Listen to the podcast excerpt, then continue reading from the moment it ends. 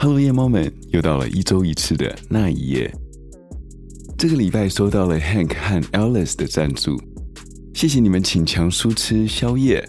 强叔也在前几天的时候把感谢的卡片寄出去给你们了，有机会的时候你们收到也让我知道一下。我等了好久，终于收到了我之前制作的那一页的感谢卡片。当收到以后，我发觉这些卡片的材质其实蛮不错的，真的很感谢你们小额赞助强叔的，以及请强叔吃宵夜的夜猫们。所以只要你们有小额赞助强叔的，强叔都会写一张卡片来谢谢你们。还有，如果你们对这个卡片有兴趣的夜猫们，请在 Facebook 或者 Instagram 上面让强叔知道你们也想要。强叔会在月底的时候会呃抽出一两位的呃夜猫们，会把这些卡片寄到你们家里面。好，现在来说说 Podcast 上面的留言吧。这次我收到了一个从英国来的留言，哇，终于把我的触角伸到英国去了。伦敦阿飘啊，你给了五颗星 Just for you。 你好，我是一个远在伦敦你的忠实听众，一直以来都觉得你的节目是非常好听的，声音也是非常有魅力的，节奏也恰到好处，慢慢的讲解案件的始末，非常有你自己的风格。 Do not change it, please。 那一天突然听到有人抱怨，所以我觉得我一定要写这一篇文章。声音的好坏是个人的感觉，讲话的速度也因人而异，喜欢就继续听，不喜欢就请离开。我觉得你真的不需要道歉。 Hello 伦敦阿飘啊，谢谢你的支持，也谢谢你这些呃鼓励的话。其实我现在已经比较放得开了吧，可能是最近比较少收到一两颗星的留言了，所以呃，最近也没有这种烦恼了。不是有一句话是说不招人妒的是庸才吗？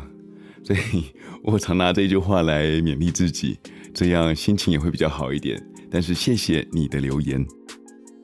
再来一次，一月二十六号花开纷落，你给了五颗星，你写到好好听，声音真的好听，继续加油。花开纷落，谢谢你的留言，强叔会写更多好听的故事来回报你们的。在二月一号，台儿，你给了五颗星，你写到来自澳洲打工度假的女孩儿，很爱听犯罪型的节目，意外的发现强叔的频道，一开始还不习惯这个节目太短，后来慢慢的觉得这样也不错，留下一个伏笔的感觉。而且强叔有说二十分钟的节目要准备一天多的时间，这听起来实在是太辛苦了，还是维持二十分钟就好。平常上班的时候都听强叔的节目，一般都用 Spotify 听，但是我 Apple Podcast 也会拿来订阅，给五颗好评。小人物我也有听，继续加油。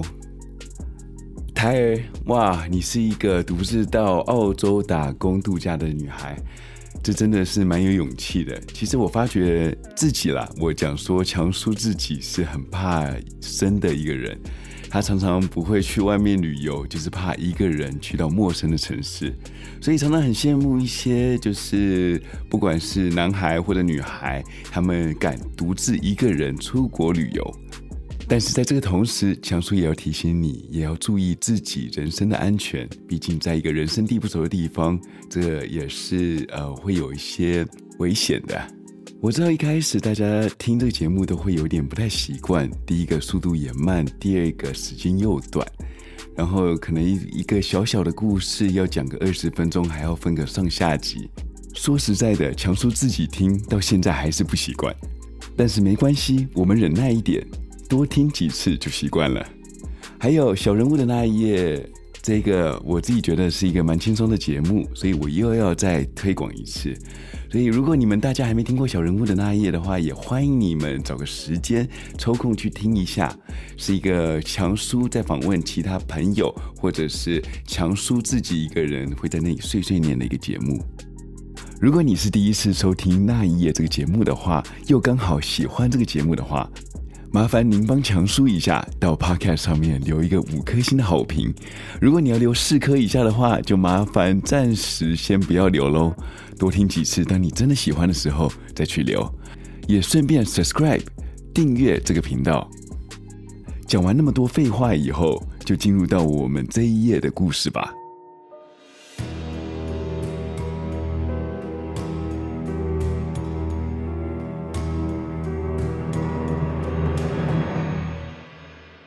我们上个礼拜说到了电视台 A B C 有一个很红的节目，叫做二零二零。这个节目的女制作人叫做 Diane， 她看到了这个案子，觉得这个案子里面其实是有蹊跷的。当时的社会风气其实是一面倒着希望 Julie 是被处死的，唯独这个 Diane 觉得 Julie 有可能是被冤枉的。Diane 她的心里大概有一个底，知道是谁杀了 Joe 的。那个时候他们有一个节目正在追一个杀人魔的案子，那个杀人魔叫做 Tommy Lynn Sells。 当这个 Tommy 被捕了以后，就被以杀人罪起诉。 Tommy 他是攻击以及杀害了两个小女孩，一个是十三岁的 Kaylin， 另外一个是 Kaylin 的十岁朋友 Crystal。 Kaylin 他是被刀割喉而死，而且死后还被性侵。 Crystal 她是直接被利刃割喉，但是奇迹似的没有死。她急救过后指认了 Tommy 就是当初杀害 Kaylin 的那个杀人凶手。当警察去逮捕 Tommy 的时候，他并没有反抗，也直接承认了他就是那个杀人犯，还更甚至带警察去案发现场去模拟当时杀人的经过。当他演示完杀人的经过以后，他看着警察们，吸了一口气，问到了警察：“我猜你们想知道其他的人是怎么死的吧？”警察傻眼了，点了点头。汤米就开始慢慢的说起他的丰功伟业。他承认了他在十二个州里面至少犯了七十件的凶杀案。原来他平日的时候是在嘉年华里面工作的，他会跟着嘉年华团到不同的州去工作。白天的时候他是嘉年华的管理员，晚上的时候就变成儿童连环杀人魔。这样的身份维持了十多年。他每到一个新的城市，就会去寻找新的目标。他在杀人的时候也没有任何的目的，从来不从受害者身上或者家里拿走任何东西，而且他杀的都是没有反抗力的儿童。 Tommy 被捕了以后， Diane 写了一封信给监狱的 Tommy， 问他是不是他杀了 Joe。 在信上并没有提到 Julie 的名字，只提到了一个十岁小男孩和他的长相而已。没有多久， Tommy 他回信了，问到这个案子是不是前阵子的案子发生在 Springfield 春田镇。接着信里面就提到了案发的时间以及案发的经过，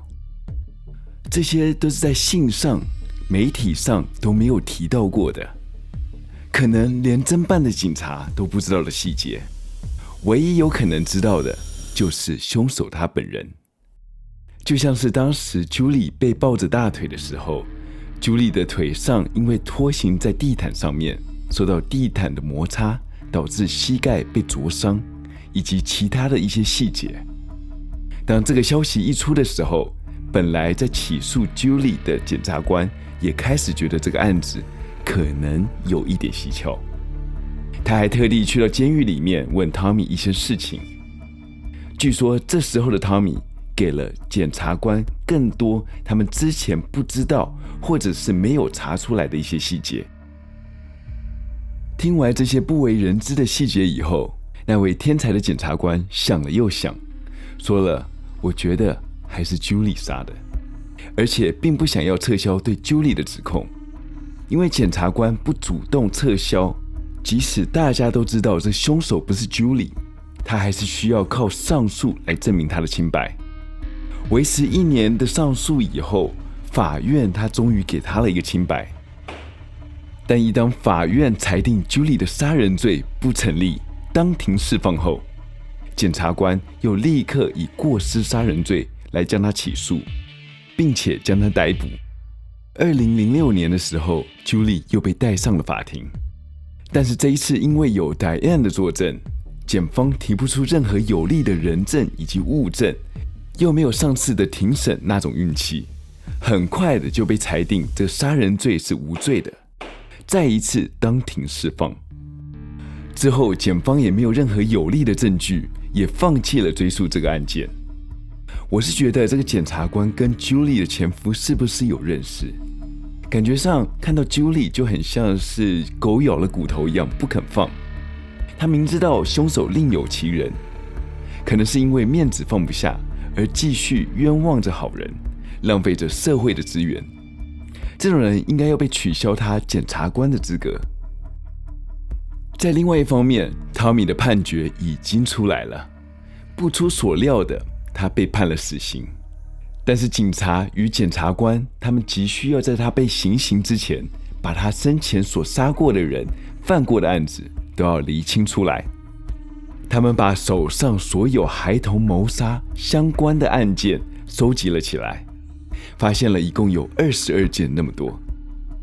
从东岸的纽约、伊利诺州、麻省、密苏里州，甚至到中间的肯塔基州、德州，都有他犯案后的足迹。但是有些案子有显示，其实有几个案子很有可能不是他做的。他自称他犯过超过七十件以上的杀人案，但是检察官认为很多都是他冒名顶替的。他犯案活跃的时间大概为一九八七年到一九九九年的十二月三十号之间，换句话说，他也就是二十世纪最后一个连续杀人犯。虽然这是检察官对他犯案时间的合理判断，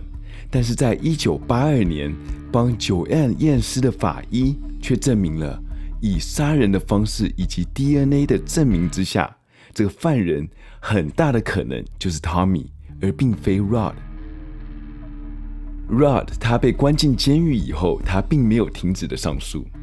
即使法医用了最先进的技术来证明当时那根头发与 Rod 他的 D N A 是完全不吻合的，但是法院还是不接受的。二零一六年 Rod 他又再一次的无罪上诉，却被法院驳回了。法院用的理由是因为他是即将被处死的死刑犯，所以他使用的任何上诉的理由都不接受。你没有听错，在几年前而已哦，还有这种不讲理的判决。到了二零一六年十二月的时候，有个人权团体他们向州长请愿，他们希望说能够重审这个案子，但是也一样的被州长无情的拒绝了。当时电视上出了一个短片的影集，就是在说Joanne的命案，直到Joanne的女儿也是当时的受害者 Melissa 看完了那部影片以后，很多的之前的回忆都出现了，也想起了一些关键的线索。看完影集后的她决定站出来帮 Rod 洗白他的冤屈。他在记者会上面说了，当年的时候他说过的犯人并不是他，七岁的他是因为警察的诱导关系让他认定的 Ronnie 他才是凶手，而今他想要更正他的口供，而且他当时只有他一个人在场，所以非常确定凶手就是 Tommy。 终于在舆论的压力下，法院改判了他的死刑，但是还是不判定他为无罪的，继续羁押。直到了二零一八年的一月，这时候密苏里州政权交换，换上了一个新的州长。他看了这个案子以后，觉得不管怎么样，他都已经坐了那么久的牢，就把他释放了出来。这让 Rod 坐了三十六年后的冤狱，终于被释放出来。虽然是被释放了，但是他依然背着这条杀人罪，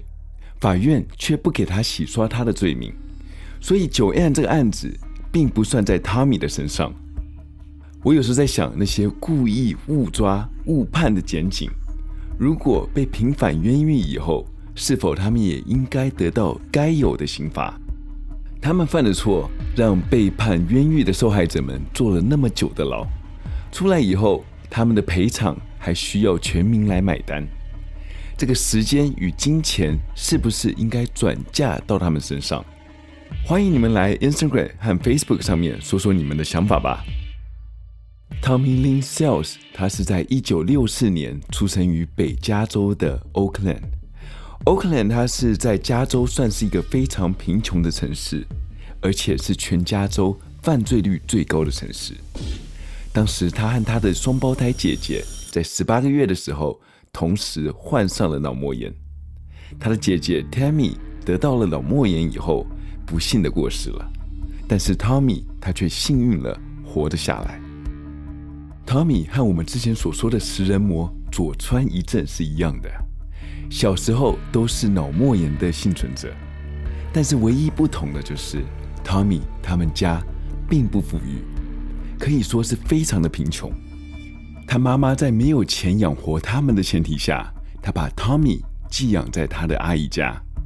直到了五岁的时候，他妈妈发现他阿姨想要把 Tommy 收养为儿子，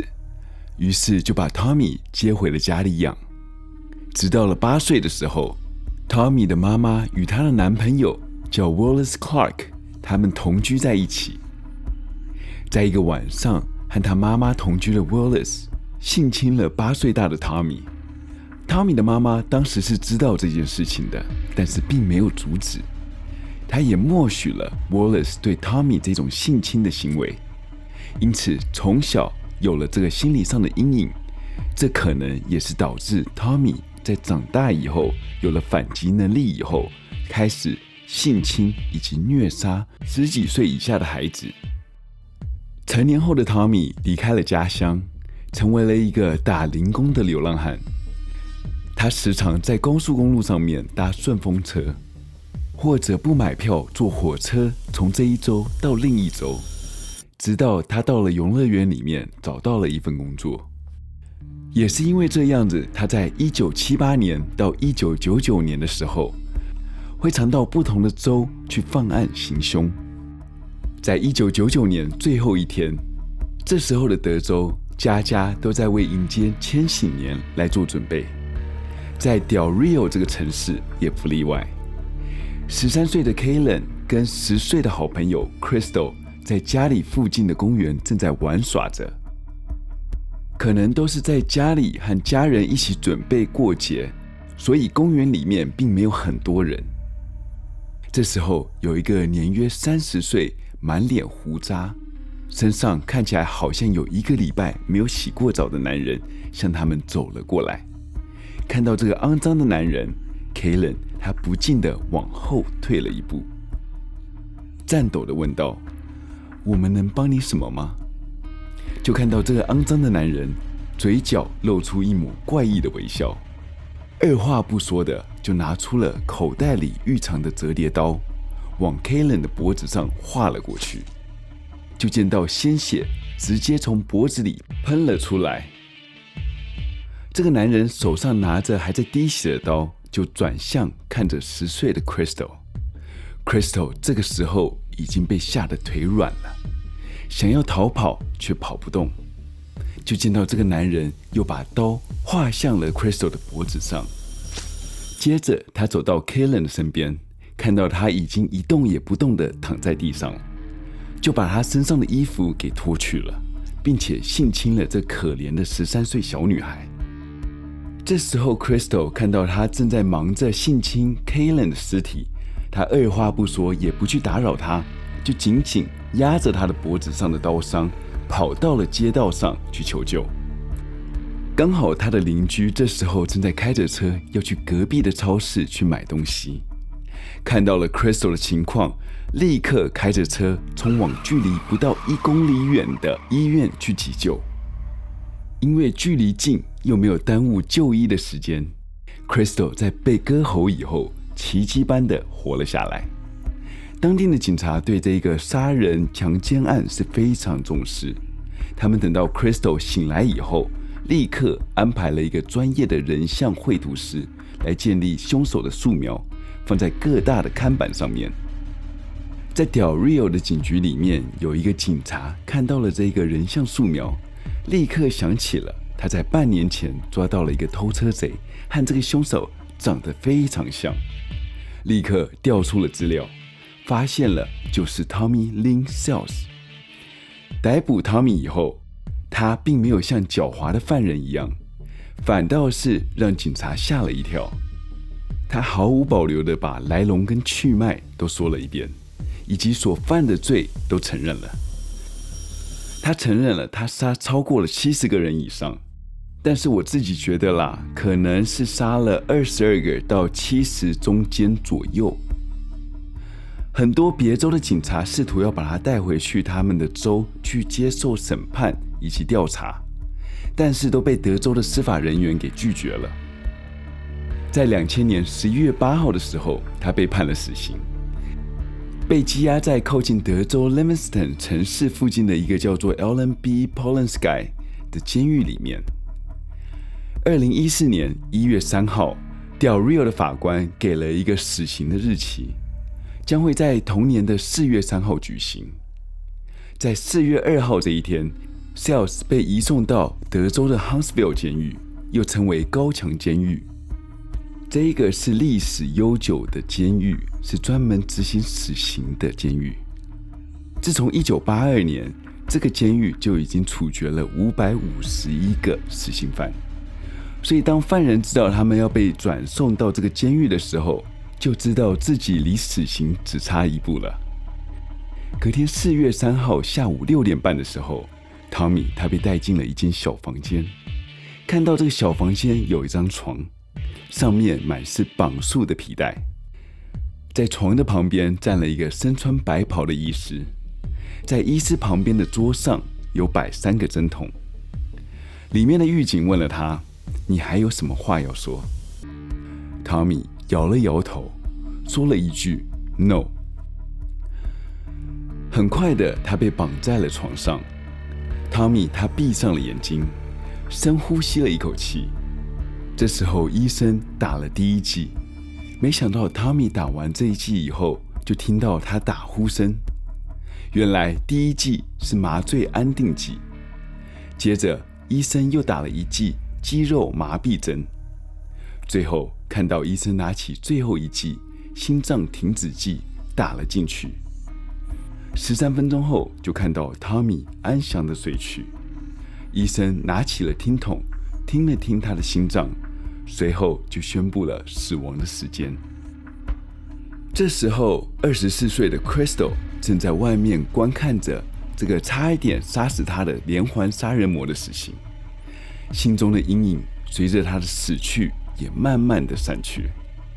这二十世纪最后一个儿童连环杀人魔就此结束了他的一生。我是从以前到现在都不赞同对付杀人犯的时候要先给他们打上麻药，再让他们安详的死去，毕竟他们在杀人的时候也不会给受害者这些选择。不知道夜猫们你们会不会赞同我的想法？欢迎你们把你们的想法写在 Instagram 或者 Facebook 里面，让我知道。